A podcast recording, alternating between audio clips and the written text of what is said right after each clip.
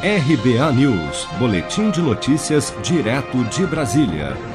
A desembargadora Rosa Helena Guita, do Tribunal de Justiça do Rio de Janeiro, decidiu nesta segunda-feira retirar o sigilo do processo no qual o prefeito do Rio, Marcelo Crivella, é investigado por interferência na escolha de empresas para prestar serviços na administração pública e ocupar cargos estratégicos na prefeitura. Em vídeo na internet publicado neste fim de semana, Crivella declarou que peticionou a juíza para quebrar o sigilo do processo a fim de evitar, segundo ele, especulações sobre algo que não existe. Eles dizem: há informações de que o Ministério Público possui robustas provas de que o prefeito comanda um gigantesco esquema de corrupção na prefeitura. Reparem como é vaga essa afirmação. Qual promotor disse isso?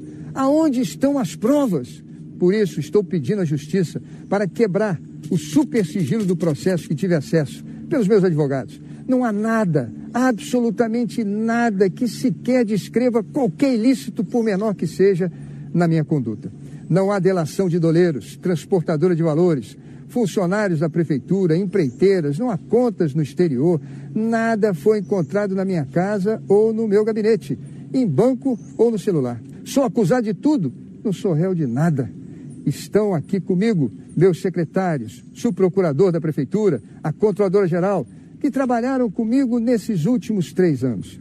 São os responsáveis por todas as licitações que tenho absoluta certeza foram conduzidas pelo sagrado interesse do povo. Na última quinta-feira, 10 de setembro, a Polícia Civil e o Ministério Público do Rio de Janeiro cumpriram 22 mandados de busca e apreensão em endereços residenciais e funcionais de agentes públicos, incluindo Crivella. Empresários foram alvos da operação. Entre os endereços alvos das buscas estão a casa onde o prefeito mora, na zona oeste do Rio, a sede da prefeitura e o Palácio da Cidade, de onde o prefeito Crivella despacha. Ainda na quinta-feira, o Ministério Público do Rio informou que a ação foi um desdobramento da primeira fase da Operação Hades, realizada em 10 de março deste ano. A ação mira o chamado QG da propina da Prefeitura do Rio, suposto esquema de pagamentos de propina para liberação de pagamentos da Prefeitura.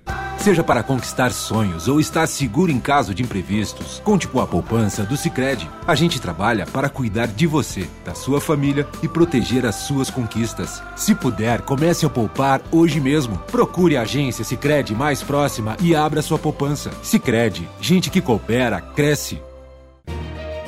Com produção de Bárbara Couto, de Brasília, Flávio Carpes.